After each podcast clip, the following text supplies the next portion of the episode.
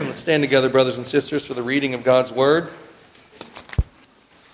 We'll be reading from verse 26 of chapter 14 all the way through to verse 35 of chapter 15. Please listen carefully because this is God's holy and infallible Word. From there they sailed to Antioch, where they had been commended to the grace of God for the work which they had completed. Now, when they had come and gathered the church together, they reported all that God had done with them, and that He had opened the door of faith to the Gentiles. So they stayed there a long time with the disciples. And certain men came down from Judea and taught the brethren, Unless you are circumcised according to the custom of Moses, you cannot be saved.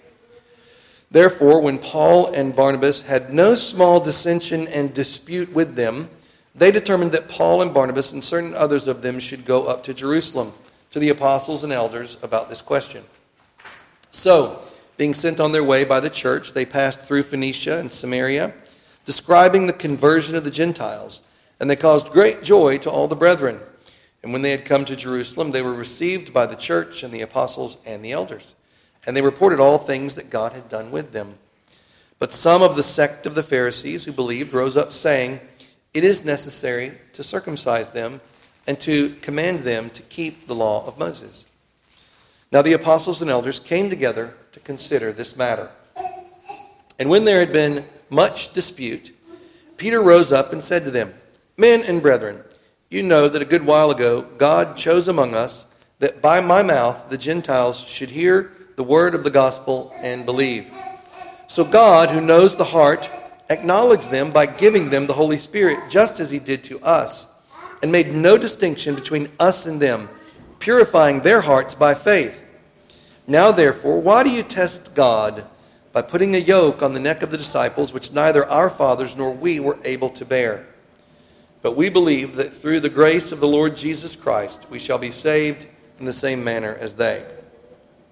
Then all the multitude kept silent and listened to Barnabas and Paul, declaring how many miracles and wonders God had worked through them among the Gentiles.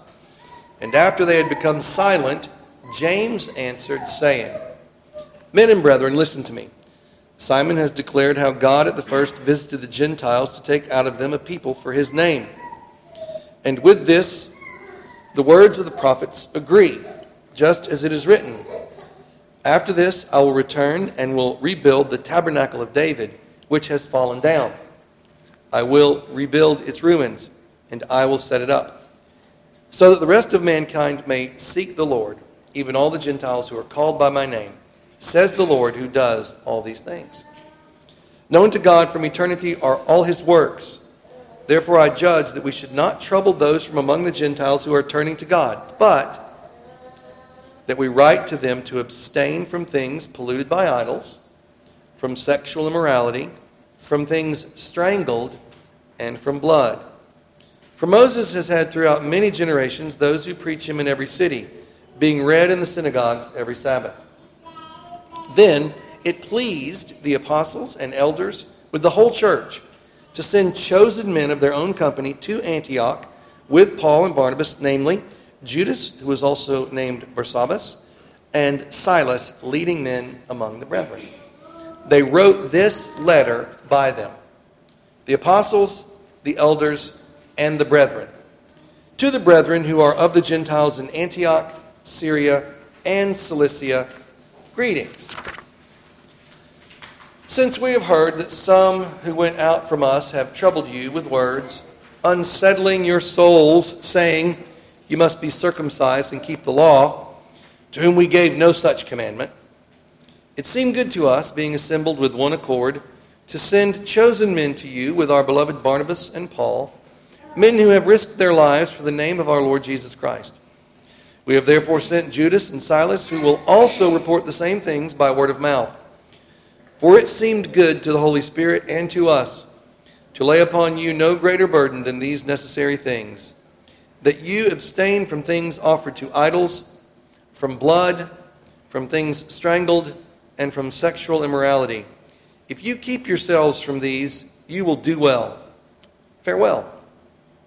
So, When they were sent off, they came to Antioch, and when they had gathered the multitude together, they delivered the letter. When they had read it, they rejoiced over its encouragement. Now Judas and Silas, themselves being prophets also, exhorted and strengthened the brethren with many words. And after they had stayed there for a time, they were sent back with greetings from the brethren to the apostles. However, it seemed good to Silas to remain there. Paul and Barnabas also remained in Antioch, teaching and preaching the word of the Lord with many others also. And thus ends the reading of God's word. Amen. Amen. Amen. Please be seated.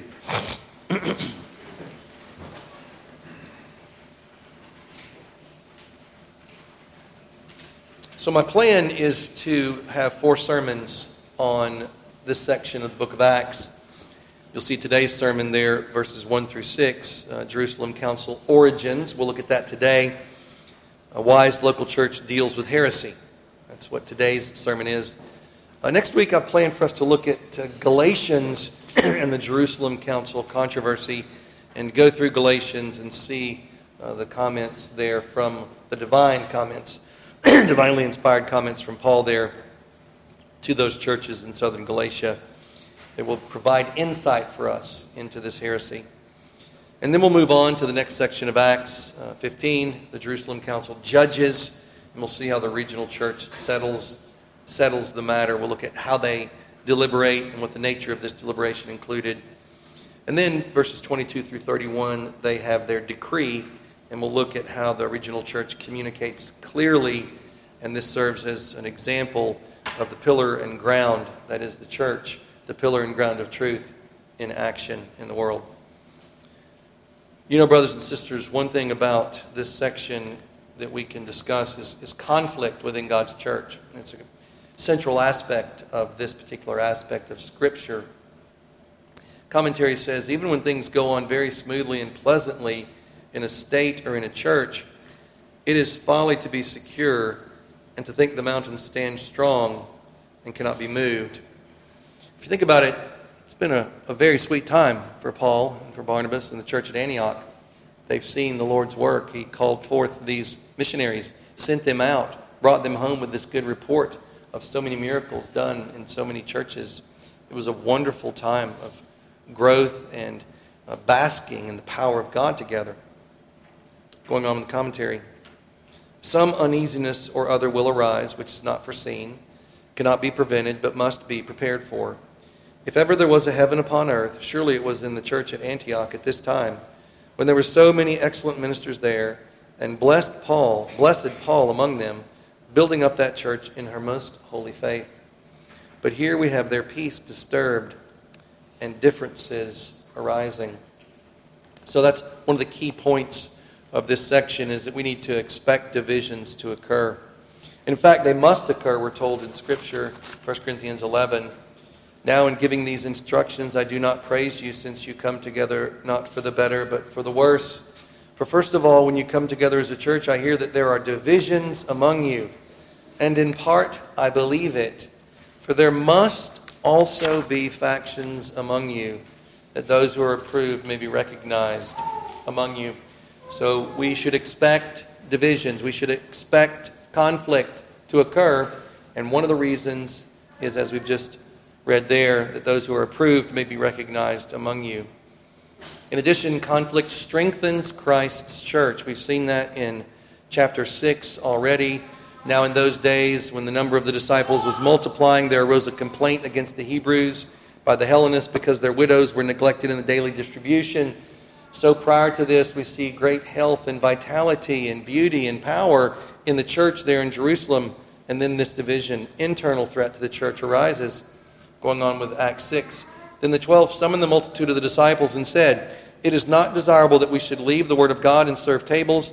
Therefore, brethren, seek out from among you seven men of good reputation, full of the Holy Spirit and wisdom, whom we may appoint over this business.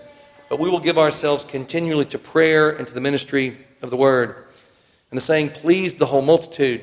And they chose Stephen, a man full of faith and the, and the Holy Spirit, and Philip, Prochorus, Nicanor, Timon, Parmenas, and Nicholas, a proselyte from Antioch, whom they set before the apostles. And when they had prayed, they laid hands on them. Then the word of God spread, and the number of the disciples multiplied greatly in Jerusalem. And a great many of the priests were obedient to the faith. So we've already seen this same pattern happen before, where the church was strengthened through the wise and patient response of the church to the division that was in place. They were wise enough to expect it, to be prepared for it, and to go through it properly. And by doing so, under the guidance of God, the church was strengthened. So we should expect divisions to occur, that those who are approved may be recognized among you, and we should expect divisions to occur in order for the church to be strengthened. As we look through this section today, we're going to see a number of themes stand out to us. I've mentioned some already. Divisions in the church will occur, but I want to say, and reoccur, and reoccur, and reoccur. There are tares amongst the wheat until the end, and there's immature and foolish wheat amongst us. Just take a look at your own heart. So there's going to be difficulties and conflicts and controversies all the way to the end. And really, the big picture of this section, as I was pondering and trying to consider it, is reliance upon Christ and His Word and His Spirit and His church. Reliance upon Christ and His Word and His Spirit and His church. And what we'll see as each of these principles emerge is we're going to see some sort of fleshly thing that tries to replace it. So we want to rest in Christ's sovereign plan to purify his bride via conflict. We want to see the benefits of conflict as it occurs. We don't seek it out, we don't try to make it happen. Sometimes we have to have conflict. And this is in opposition to our fleshly tendency to be afraid and to use the arm of flesh in response to conflict. We need to see also that the church visible, the visible church, is an institution for God's glory in the earth, and one purpose is to be the pillar and the ground of truth. We see that today. Now, this is in opposition to the individualism and the autonomous thinking that's present in today's world just me and Jesus and my Bible in my living room, or stories about that dad who thinks he's the pastor at his house and his family is his church and he's serving the Lord's Supper and baptizing his kids himself. That's the one extreme of individualism and autonomy. But on the other side, we're not going to get into the false teaching of Roman Catholicism or Eastern Orthodoxy, where the church itself is granted equal authority or greater authority than Scripture. But the church, as an institution, is a real thing and has real power and real purpose in the earth in regards to the Scripture and being the pillar and ground of truth in interpreting that for the world. And we see that today, and we see it throughout history. Next, divisive men with heretical teaching must be publicly and courteously opposed. Divisive men with heretical teaching must be publicly and courteously opposed. This heretical teaching, when you say the word heresy, it means div- dividing. And ultimately, it's something that can divide you from God. And that always will divide people from one another. And this is as opposed to avoidance or rudeness. So, on the one hand, we can avoid the controversy and not go into it. Or if we do go into it, we can do it arm of the flesh and not with courtesy and kindness like we see Barnabas and Paul doing today. In order to oppose heresy, we have to know the gospel. We have to know the gospel of the Bible. We have to understand the things that come against it.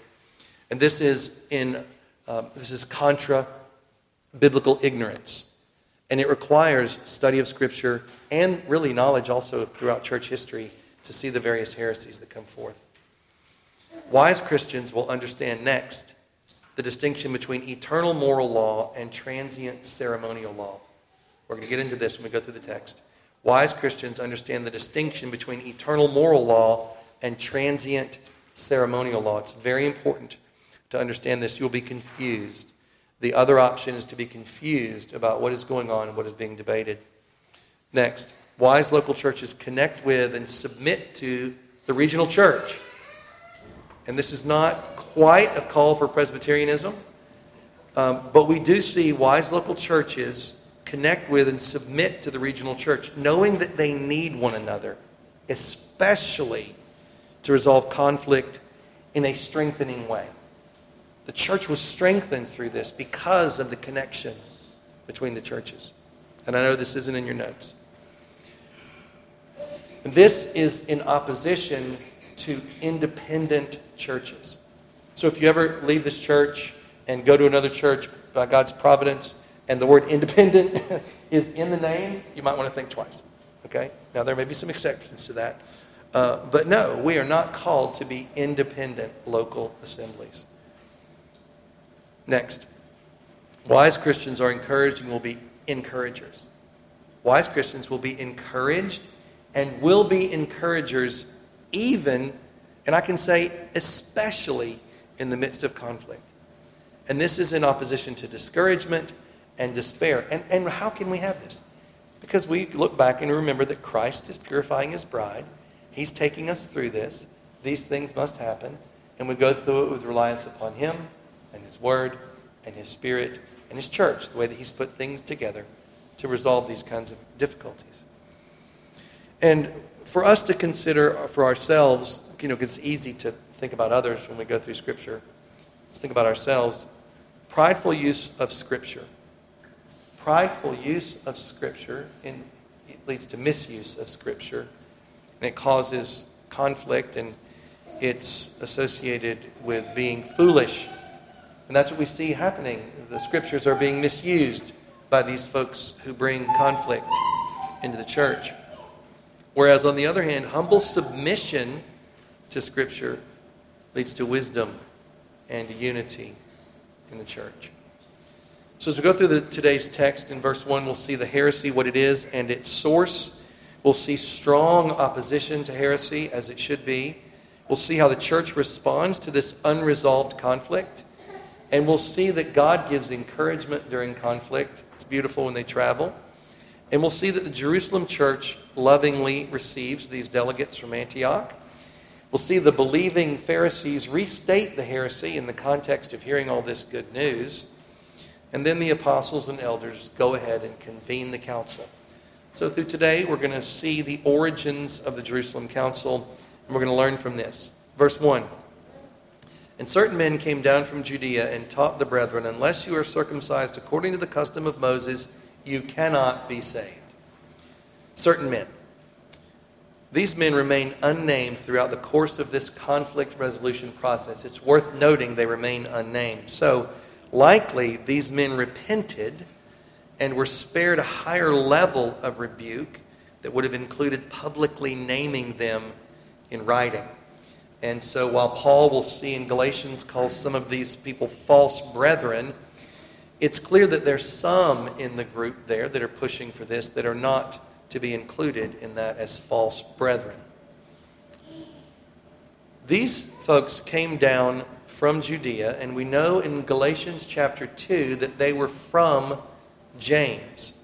Paul writes in Galatians Now, when Peter had come to Antioch, I withstood him to his face because he was to be blamed. For before certain men came from James, he would eat with the Gentiles, but when they came, he withdrew and separated himself, fearing those who were of the circumcision. So, this is Paul telling the folks in Galatia in those churches that he's already planted churches in in South Galatia, telling Southern Galatia, telling them what has happened here that we've read about in, in Acts chapter 15. And so we know that these folks came from James. We'll find later that there was no commandment given to them to say the things they said, but they did come from the Jerusalem church. But they were not told by James or anyone in Jerusalem to spread this heresy. That's clearly stated in the letter they write. Since we have heard that some who went out from us have troubled you with words, unsettling your souls, saying, You must be circumcised and keep the law, to whom we gave no such commandment. So we need to note that the Jerusalem decree that they give acknowledges these men did come from Jerusalem, but the men were not commanded by the Jerusalem church or anyone in it to speak the heresy. And I think it's also worth noting here that they don't make any reference to the concepts, direct references to the concepts of being saved or to sanctification. They make reference to simply this statement you must be circumcised and keep the law. And as we'll see, the initial statement is tied to justification, verse 1, whereas in verse 5 it appears as though it probably is related to sanctification. Um, at least sanctification, but perhaps justification as well. But their wisdom in, in their reply is they're just responding to the whole thing. No, we didn't send anyone out to tell you that you must be circumcised and keep the law. So observe some things here. These men were unfaithful messengers. Be careful whom you choose to be messengers. These men abused the trust given to them by the Jerusalem church, misusing it to their own advantage to promote their own cause. And I'm, I'm speaking now in terms of the false brethren that Paul describes in Galatians. There's a class of men who appear trustworthy and honest. These men had come out from the Jerusalem church, were members in good standing of the Jerusalem church. But they're really deceivers who will advance their own cause and promote division amongst brethren in the church. So We've already mentioned wheat and tares. And that happens in the church. And of course, right now, each of us should be saying, Oh, Lord, please don't let me be a tare. Lord, give me faith in Christ that I may live as wheat in the midst of your people. Now, another thing we need to see here, and this is why I said heresy occurs and reoccurs and reoccurs, and we have to keep dealing with these things, is because this heresy had already been settled. And this also brings up the importance of knowing church history and why it's so great to be connected to the confessional church. We have the Westminster Confession of Faith, we have the shorter catechism, the larger catechism, we have the creeds and confessions, and these things have been settled. So many of the things that we, that we face. But here we know that this had been settled already. God spoke in Acts chapter 10 with Peter's vision to kill and eat unclean animals. A voice spoke to him again the second time What God has cleansed, you must not call common. And this was done three times, and the object was taken up into heaven again. This is divine revelation to an apostle, and it is one of the difference makers in the Jerusalem Council. When they're deliberating on what's going on, they've got this new revelation to work with. Next. We also saw this dealt with after the conversion of Cornelius in chapter 11. Now the apostles and brethren who were in Judea heard about the Gentiles, heard that the Gentiles had also received the word of God. And when Peter came up to Jerusalem, those of the circumcision contended with him, saying, This has already been a battle in Jerusalem. They said, You went in to uncircumcised men and ate with them. Okay, now these are these are those who are believers. Those of the circum these are not these are not people outside the church, these people inside the church and they're called of the circumcision. Now, what does Peter do? He explains what happened with Cornelius. He just tells them what God did. And then in verse 18, when they heard these things, they became silent. And they glorified God, saying, Then God has also granted to the Gentiles repentance to life. So probably Peter and others were thinking, okay, this is now finally laid to rest. And it also demonstrates to us the real strength of cultural surroundings, the generational momentum that was in place that had to be overcome. And in the future, as we look at the Galatians timeline, we'll talk more about how these things had been settled in certain ways. We'll see Peter had been eating with Gentiles in Antioch. Okay, we read that already this morning. That was one way it was settled. He was living it out in front of them. And we'll see that Paul had already addressed this question in Jerusalem in regard to Titus a Greek, he took Titus to Jerusalem, probably in the Acts 11 visit when the famine occurred. And they didn't require Titus to be circumcised. So, all that to say, heresies, difficulties, particularly doctrinal, these things just kind of keep coming. The devil has the same bag of tricks and tries to throw them at us over and over again. So, what is the heresy? We've talked about the source of the heresy and how these things occur over and over again. Divisive men. What is the heresy? Here it is. Unless you are circumcised according to the custom of Moses, you cannot be saved. So, this is a statement of justification. This is a statement of having your sins forgiven. now, it may also consider the process of salvation, but it certainly includes justification. So, these men are claiming that a Gentile cannot become a Christian without first becoming a Jew via keeping the ceremonial law.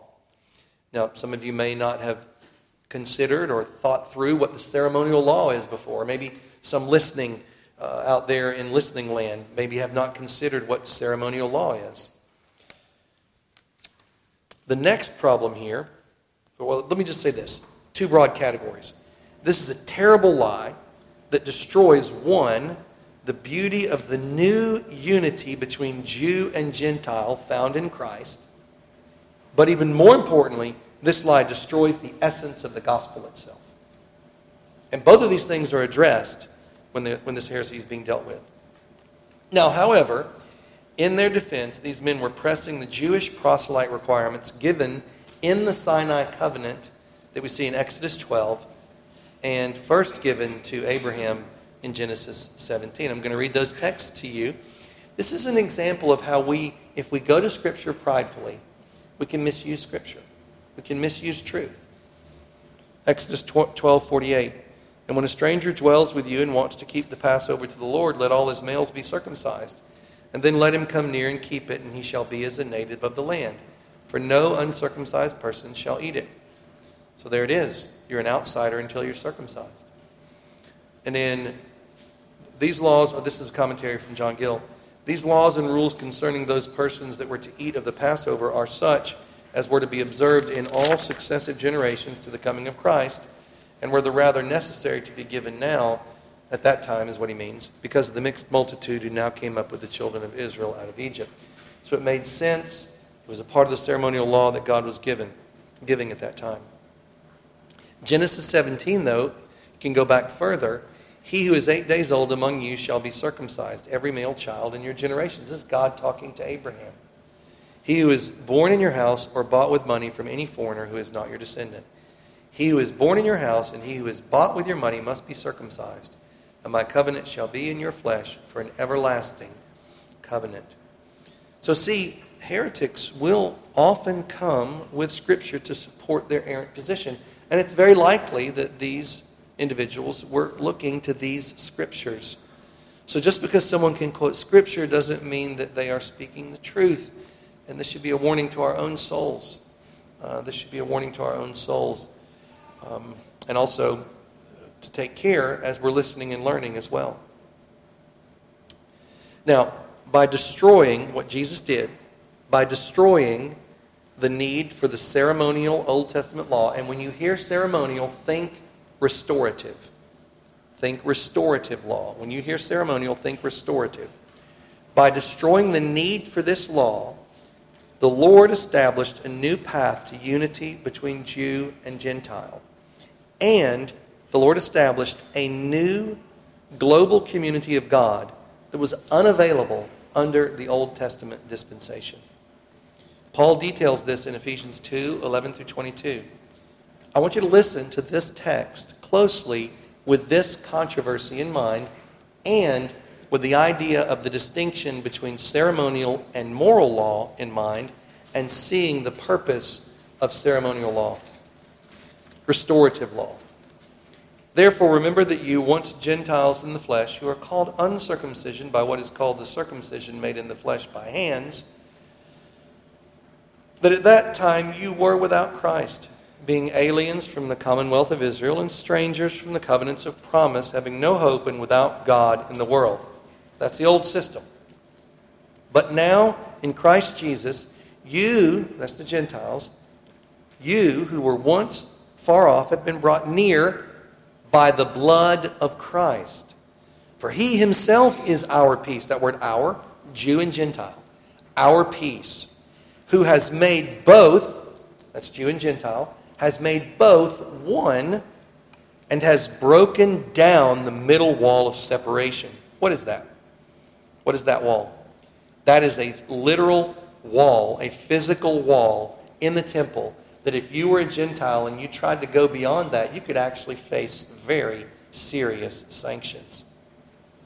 That broken down wall represents the entire ceremonial law. And here's what it says having abolished in his flesh, have, having abolished in his flesh the enmity, that is, the law of commandments contained in ordinances. Do you hear that? Contained in ordinances so as to create in himself one new man from the two, thus making peace. That he might reconcile them both to God in one body through the cross, thereby putting to death the enmity. And he came and preached peace to you who were far off and to those who were near. For through him we, have, we both have access by one Spirit to the Father. Now, therefore, you are no longer strangers and aliens, but fellow citizens with the saints and members of the household of God, having been built on the foundation of the apostles and prophets, Jesus Christ himself being the chief cornerstone in whom the whole building being fitted together grows into a holy temple in the Lord, in whom you also are being built together for a dwelling place in God, of God in the Spirit. And you'll see James brings in the tabernacle uh, metaphor as well in discussing this new age that God is bringing us into, that God brought us into, was bringing them into. So that middle wall of separation is no longer necessary because of the flesh of Christ, His blood, his suffering upon the cross, we don't need the old restorative law that pointed to him any longer because he has come. Now, in addition to destroying this beautiful global community created in Christ for Jew and Gentile, this heresy also destroys the essence of the gospel, brothers and sisters, which Paul details in the verses that are immediately preceding this section in Ephesians chapter 2. These things go together. Again, listen to these verses considering the conflict of Acts 15. And when we listen later to the arguments made, especially by Peter, we'll see that this is in view. The essence of the gospel is in view here. What is the gospel? And you he made alive who were dead in trespasses and sins, in which you once walked according to the course of this world, according to the prince of the power of the air the Spirit who now works in the sons of disobedience, among whom also we all once conducted ourselves in the lusts of our flesh, fulfilling the desires of the flesh and of the mind, and were by nature children of wrath, just as the others.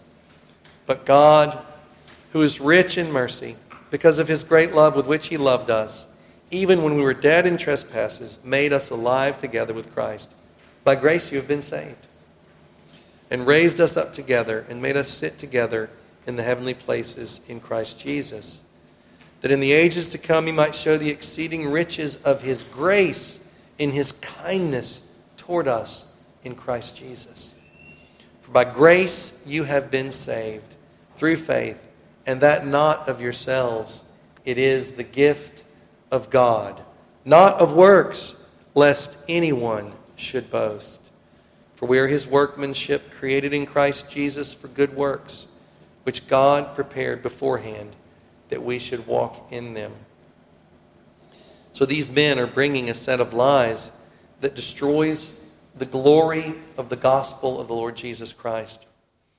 First of all, our sin is so great and so intrinsic to our being, as we read in Romans 7. What did Paul say? O wretched man that I am.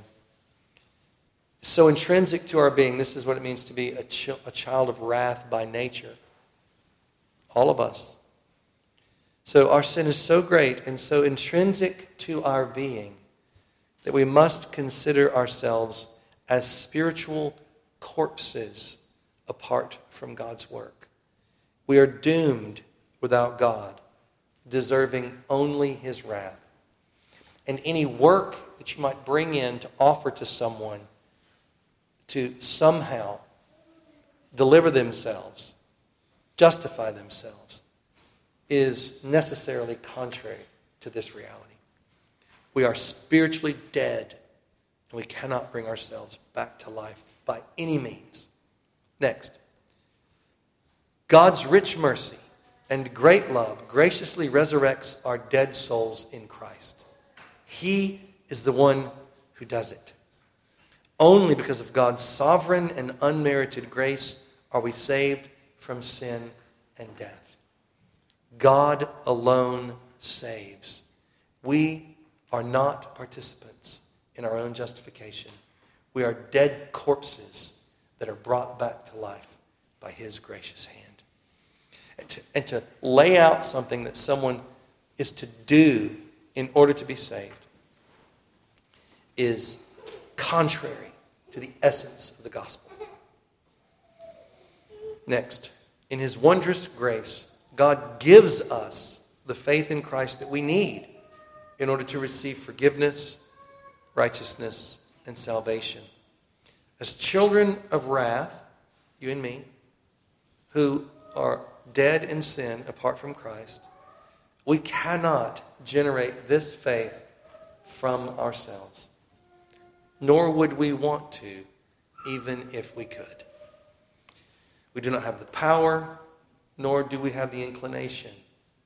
This defines our sinfulness and the doom of our state. And to present any work as a work that we must do in order to be saved is contrary to the gospel. And then going on, as we'll look at verse 5, to present something as the path of sanctification that is not a part of the means of grace, the path of sanctification, is going to cause damage and harm to the growth of individual Christians and families and churches. So, I hope that makes sense. This is an attack on the body, the one body of Christ in the earth, established in Him by His work on the cross. Jew and Gentile brought together as fellow citizens, fellow family members through Christ. The ceremonial law is no longer a part of that. And it's an attack on the essence of the gospel. We also see, need to see what this heresy is not. This heresy is not. Because in order for us, as we're going through this logically, to understand the debate properly, it's essential that we understand the difference between eternal moral law and the transient ceremonial law of the Sinai covenant. Okay? You are not a libertine or a liberal if you say that the ceremonial law given in the Sinai covenant was transient. Okay? Nor are you a legalist to say that the moral law of God is eternal and binding upon all men everywhere forever. We have to understand what the debate is and what the debate isn't. So, the Mosaic covenant given to Moses at Sinai reiterates and clearly states the eternal moral law we see from Genesis to Revelation in both Old Testament and New Testament. The moral law precedes, is part of, and outlasts the Mosaic covenant. And understanding this provides a lot of insight into a lot of different questions. and this is why we love God's law. Right? This is what Paul is loving in chapter 7 when he's loving the law. He's loving the eternal moral law of God. And, and even when you read Psalm 119, you can see David in the words he chooses distinguishing between ceremonial and moral law. this Acts 15 conflict is not about whether Gentiles must aim to keep and obey the eternal moral law, which is summarized in the Ten Commandments, which we say aloud here at Cornerstone, Sunday after Sunday, because we love God's law. We love God's eternal moral law. And this, these Ten Commandments, this eternal moral law of God, is then detailed in various case laws in the Old Testament. The wisdom of Calvin, for example, in the Institutes of Christian Religion, the way he goes through the moral law of God, one commandment at a time, and then goes to the Old Testament and finds the case law that God gave to Moses to help Moses understand the moral law's application to real life. The case laws demonstrate the eternal moral law and how to live it out in life. So the debate is not about that. Both sides were in agreement on the enduring authority and applic- applicability of the eternal moral law of God. So you've got to get that solid in your mind if you're going to understand where this council goes and the decision making process they're going through, because they're not even addressing this question. And if you think they're addressing this question, then you will misunderstand their conclusion. Like many have done in the world today, who have rejected God's eternal moral law as still binding upon us. Next, the Mosaic covenant contains a set of transient, ceremonial, that is, restorative laws that were necessary to follow during that age and that pointed to Christ's atoning work upon the cross. So, this ceremonial law is essentially anything that has to do with shedding the blood of animals, whether it's a location, or the people who are doing it, or the animals themselves. Because that blood is pointing to Christ's atonement.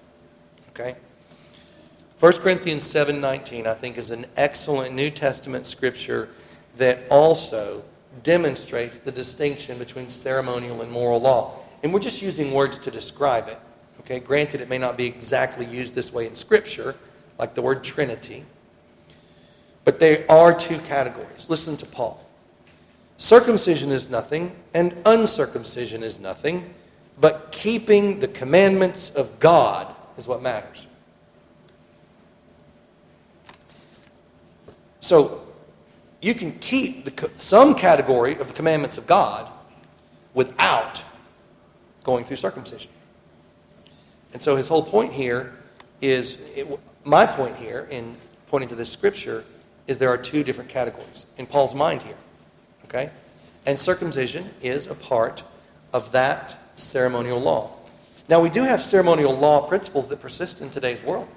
Baptism and the Lord's Supper are both examples of ceremonial law that point to Christ and his cleansing work. So Paul lays out clearly that circumcision is part of a set of laws that are just distinct from what Paul calls the commandments. Now, I'm going to read for us these sections of the Westminster Confession of Faith. And praise be to God for the clear thinking of these really wise men who gave this to us. You're going to see mentioned here moral law and ceremonial law and distinguished from one another. And it's very, very helpful.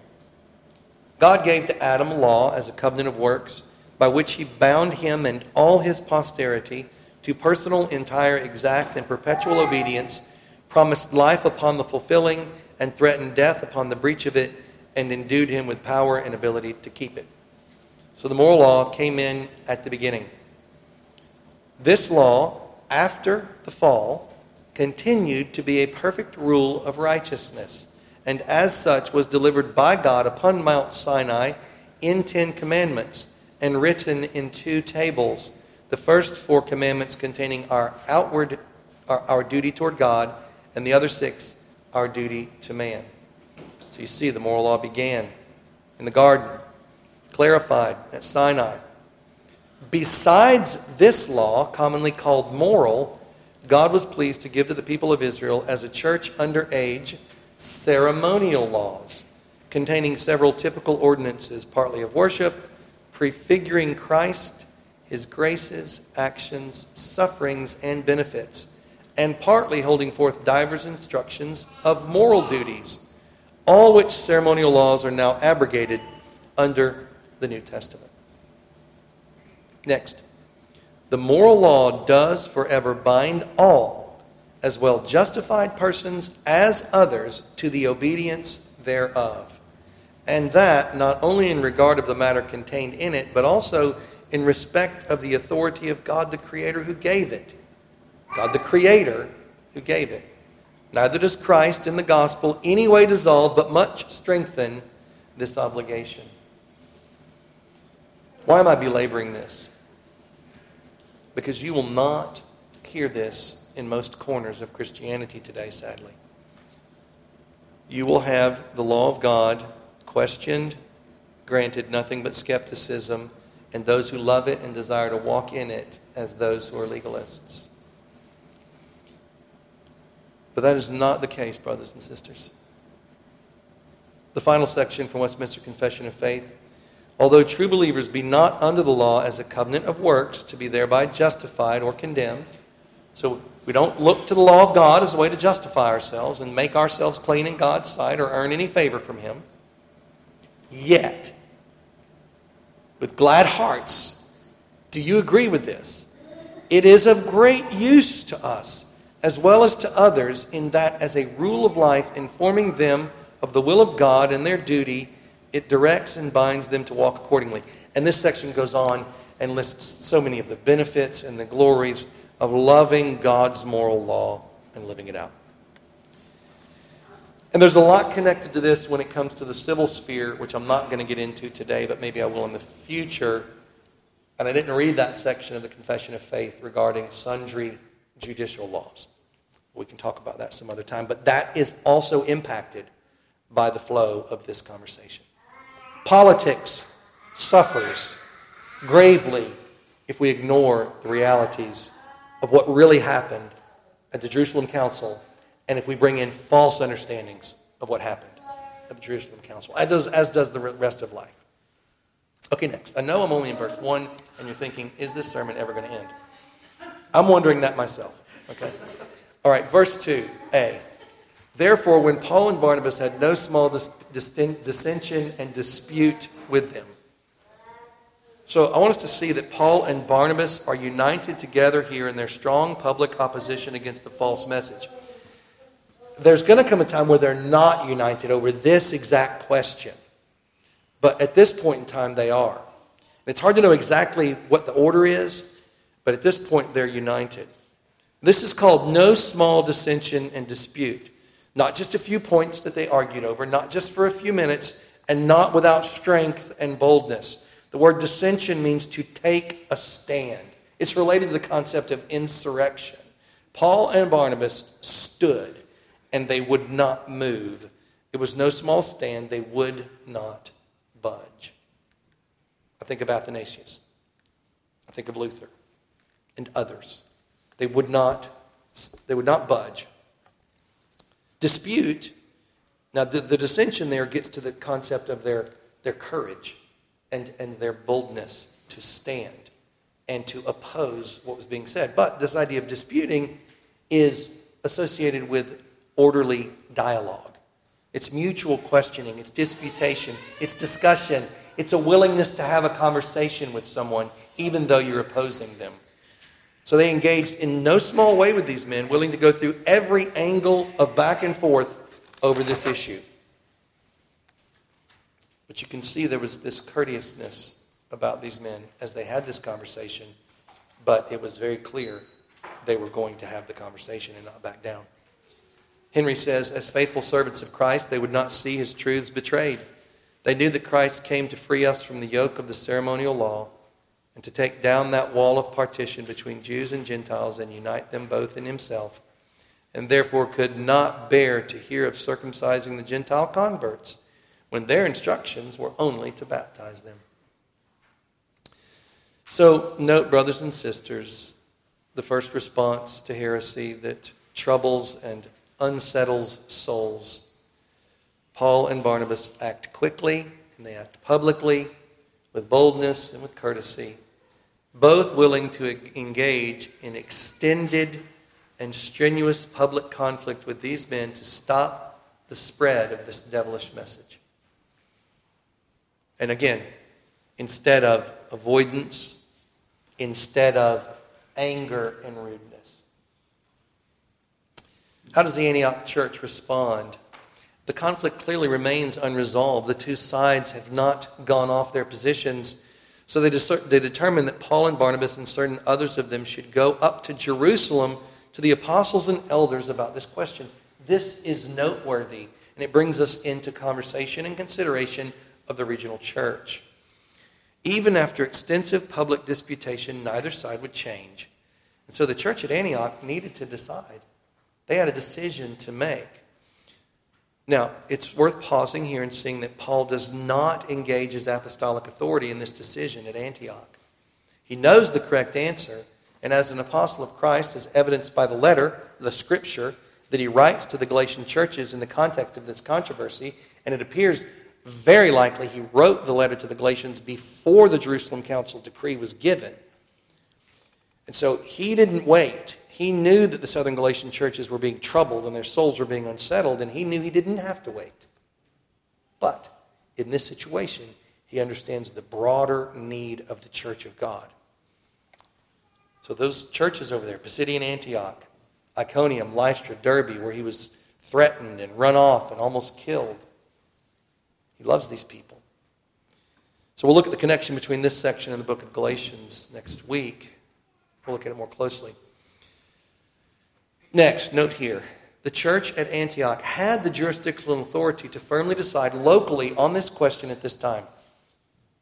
They didn't have to call out to Jerusalem to get the answer.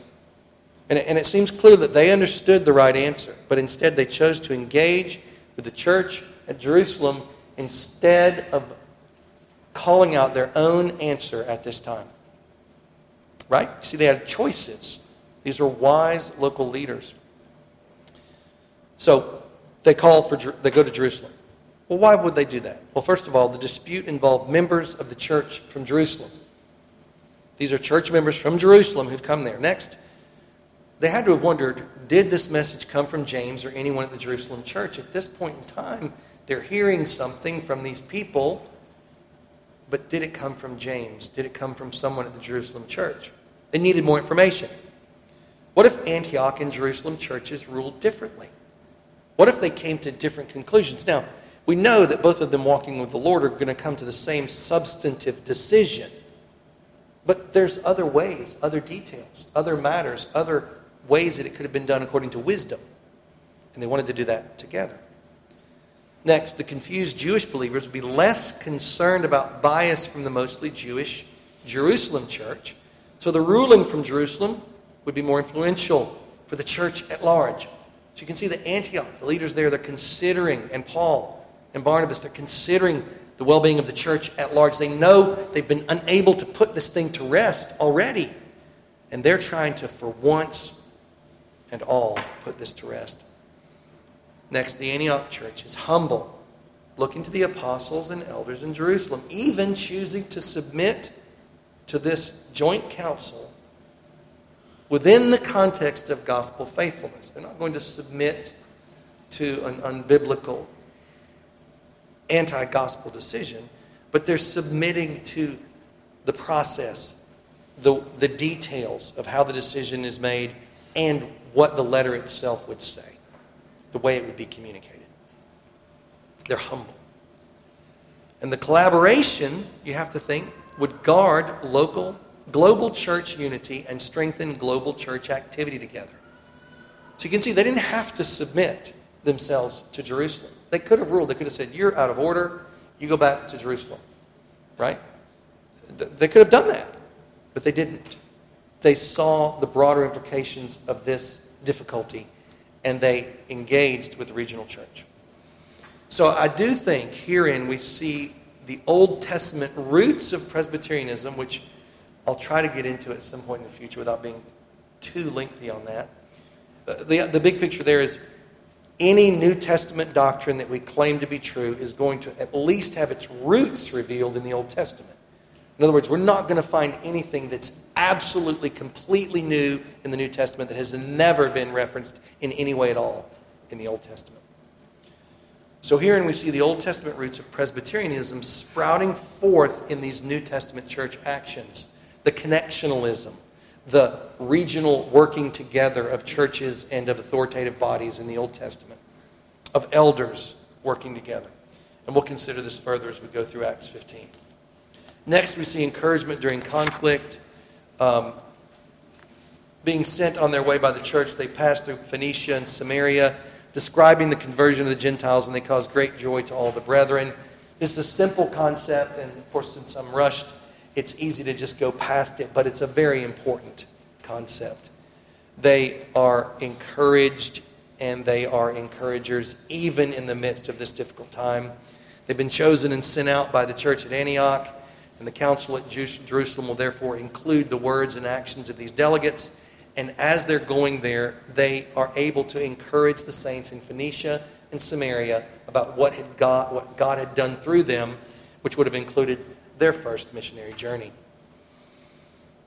Now, you have to wonder how did Paul get the message to the Galatian church? You know, he sailed from this coast on his first missionary, well, he sailed from somewhere along this coast, right? We know that in his missionary journey. I forget exactly where. And so he probably could have sent this letter from a port as they were traveling. We need to recall Peter and Philip uh, ministering in this region in Samaria and that the church was growing in that region. So, listen, brothers and sisters, even in the midst of painful conflict, the Lord is advancing his kingdom. Even in the midst of painful conflict, as we rest in Christ, in His Spirit, in His Word, in His church, in His way of doing things, we can be at peace and we can be encouragers and we can be encouraged. Okay? The way we respond to these things when they hit us helps us understand ourselves better. So the Jer- Jerusalem church receives and hears the Antioch delegates. When they had come to Jerusalem, they were received by the church and the apostles and the elders, and they reported all things that God had done with them. So we need to see here the brotherly love that these churches have for one another. And that's really important. Okay? Uh, they, they brought them in. The whole church, the apostles, elders, all of them received them. And it, that word received, you know, it was with gladness. So not only individuals, but also churches can be separated from one another. There was a chance that these churches, two churches, could have ended up going different paths and not loving one another and working together. But the Lord displays here his love and power toward his body in the earth by maintaining warmth among these early Christians from different churches. And not just different churches, but a Jewish church and a Gentile church. And especially these Jewish Christians who are coming into the church they had just lifetime, generations of just this repugnance and revulsion towards Gentiles. They bring them in. So the cultural differences between the Jewish church of Jerusalem and the Gentile church of Antioch, you have to know it was vast. We could spend days talking about the differences. The gospel alone could bring such differing people together. So it gives us hope. It's a, fore, it's a foreshadowing of what's going to happen. I want us to see how the Lord begins now in this section to pre- prepare the confused Jewish believers to set aside their misguided notions about the ceremonial law. Why? Because they're hearing all things that God had done. These Jews, maybe some of them had not heard it firsthand. Maybe they weren't there when Peter spoke before. But the entire church is hearing of all the glorious deeds of God amongst the Gentiles, giving abundant evidence against the false message. Gentiles were given the Spirit, y'all without becoming Jews. And that was the message that they needed to hear, and, and they told them this message. And in, this, in the setting of this really good news, look at what God has done. The Pharisees stand up and they say, Wow, look at what God has done. Nope. they are stuck. They're stuck. Some of the sect of the Pharisees who believed rose up saying, It's necessary to circumcise them and to command them to keep the law of Moses. So you can see how in this setting, it, it, the flow of it suggests that they're saying, yeah, but this is how they're sanctified. In order for them to be sanctified, in order for them to grow, they need to become Jews. Right? It, it appears as though the first comment is about salvation, justification, and the second is about sanctification. So instead of rejoicing and changing their position, these confused Jews up, rise up and claim the new Gentile believers must be circumcised and keep the ceremonial law. In either case, whatever they meant, this is marring the path of following Christ, this false teaching. And we know the Pharisees were the most fastidious about all the angles of the ceremonial law. That was their speciality. Commentary says that it is very hard for men suddenly to get clear of their prejudices. Those that had been Pharisees, even after they became Christians, re- retained some of the old leaven. In their opinion, it was needful. And for their parts, they would not converse with them unless they submitted to it. So these Pharisees were still trying to bring the ceremonial law practices into Christianity. So what happens next? The dispute has arrived in Jerusalem, and the apostles and the elders convene the council. Verse 6 Now the apostles and elders came together to consider this matter. You know, they had a choice, they didn't have to. They could have sent it back to Antioch and say, look, you guys decide there what you want to do. We'll decide here what we want to do. But they didn't do that. They received the delegates and they had a council together. So it comes into session to consider this question. And so we've seen how this council came into existence. We've seen its origins. It did not call itself into existence without the request or the input of the Antioch church. It was a collaborative effort between these two churches. It is deliberating before God to find His will via orderly debate, discussion, and decision making. This is the pattern that was set forth for all the subsequent church councils. They all looked to this council, to the Acts 15 Jerusalem council, to guide them in how to come together as a church to face heresies. And that's what was done throughout the early centuries of the Christian church. The apostles are not acting as apostles in this debate, but rather as elders. No direct revelation to the apostles is recorded as part of this council. And that's important because when we look back on this council, we do see it as one important example of broader pres- what we call broader Presbyterianism in the earth. If you think it's just apostolic authority on display, you'll interpret it differently. I don't know how uh, the independent churches interpret this uh, other than to try to say that it was just two churches working together and that it wasn't actually one, one um, regional church council making a decision together. So, brothers and sisters, uh, with this in mind, I hope that we can see a few important things that I've already listed to you. First of all, if we are not resting in Christ and in His Word and in His Spirit and in His sovereign plan for His church, resting in His church, then we'll be unprepared for these events when they occur. We'll be surprised. We'll be taken aback. And I can tell you in my life, I have been guilty of this. This has occurred in my life. I have had experiences in my life like division, like conflict that have taken me by surprise. Okay? And in some sense, it's unavoidable that there might be some surprise in the details. But we shouldn't be surprised that division and conflict occur in God's church. We are sinners, and the devil will always be coming against us. Another thing that's really important to emphasize from this text is that the church is a real thing. The dignity of the visible church of God in the earth. And this is really important in our individualistic, autonomous age. The church is a real thing, and we're not making claims like Roman Catholics make or like Eastern Orthodoxy makes that the church is of equal authority to the Scripture. But the church does have a role to play this is the church in action in Acts 15. This is not divine revelation directly to apostles in action. This is the church demonstrating what it means to be the pillar and ground of truth. And the church is still that today. And there are still grand dogmas that the church needs to come together around and establish in the earth. There are still grand heresies that have yet to be addressed in the history of the world there are still heresies remaining that have not been answered and established by the historic church. The key of which is the law of God and its application to the world.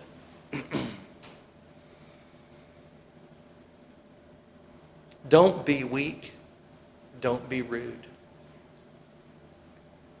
When, when heresies are in play, um, and it, of course it takes wisdom to know what is heresy worth opposing. But if conflict is necessary, don't be weak, don't be avoidant, and let the root, the, the, the weeds spread. And also, don't be rude. When it's addressed, be courteous, be kind, be loving, be clear. Do you know the gospel? Do you understand the gospel? Have you studied your scriptures to understand the gospel? Do you understand the distinction between moral and ceremonial law?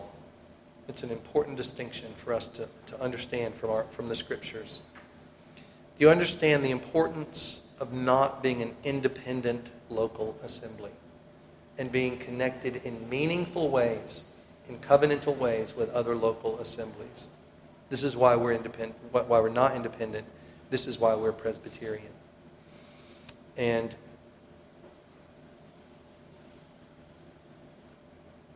how I rejoice to be Presbyterian. Next, hey, don't be discouraged. Don't despair. The Lord brings difficulties to His church to bless us, to be approved, to repent if we're not the ones that are approved in that conflict and that controversy, and to grow us to strengthen us. Note the strengthening of the church in Acts 6 note the strengthening of the church in Acts 15 as we go through this. Brothers and sisters, let us fast and pray to humble ourselves before the Lord so that we would be the kind of people who read and handle His Word properly. May we rely upon Christ and His Word and His Spirit and His church and grow up in Him together. Amen. Let us pray. Almighty and gracious Heavenly Father, Lord, we, as we consider this text, we do look to you, Lord Jesus Christ, your love for your bride, how you have given us your word, O God, and preserved your word for us, and how you pour out your spirit upon us, your bride, throughout the ages, and how you bless us to be members of your church, and how you bless us with your church. Oh God, bless us, we pray, not to rely upon ourselves, not to be led about by our flesh. Lord, not to be ignorant of your word and of your gospel. Lord, not to be weak, not to be rude. Oh, Father, bless us to be like Christ as we go through this world, dealing with our own sin and the difficulties of this sinful world in ways that demonstrate your glory and bring forth your victory in the earth. How we rejoice that you are seated at the Father's right hand, and that, O oh Father, you are placing all the enemies of Christ under his feet. We praise you, Lord. In Jesus' name.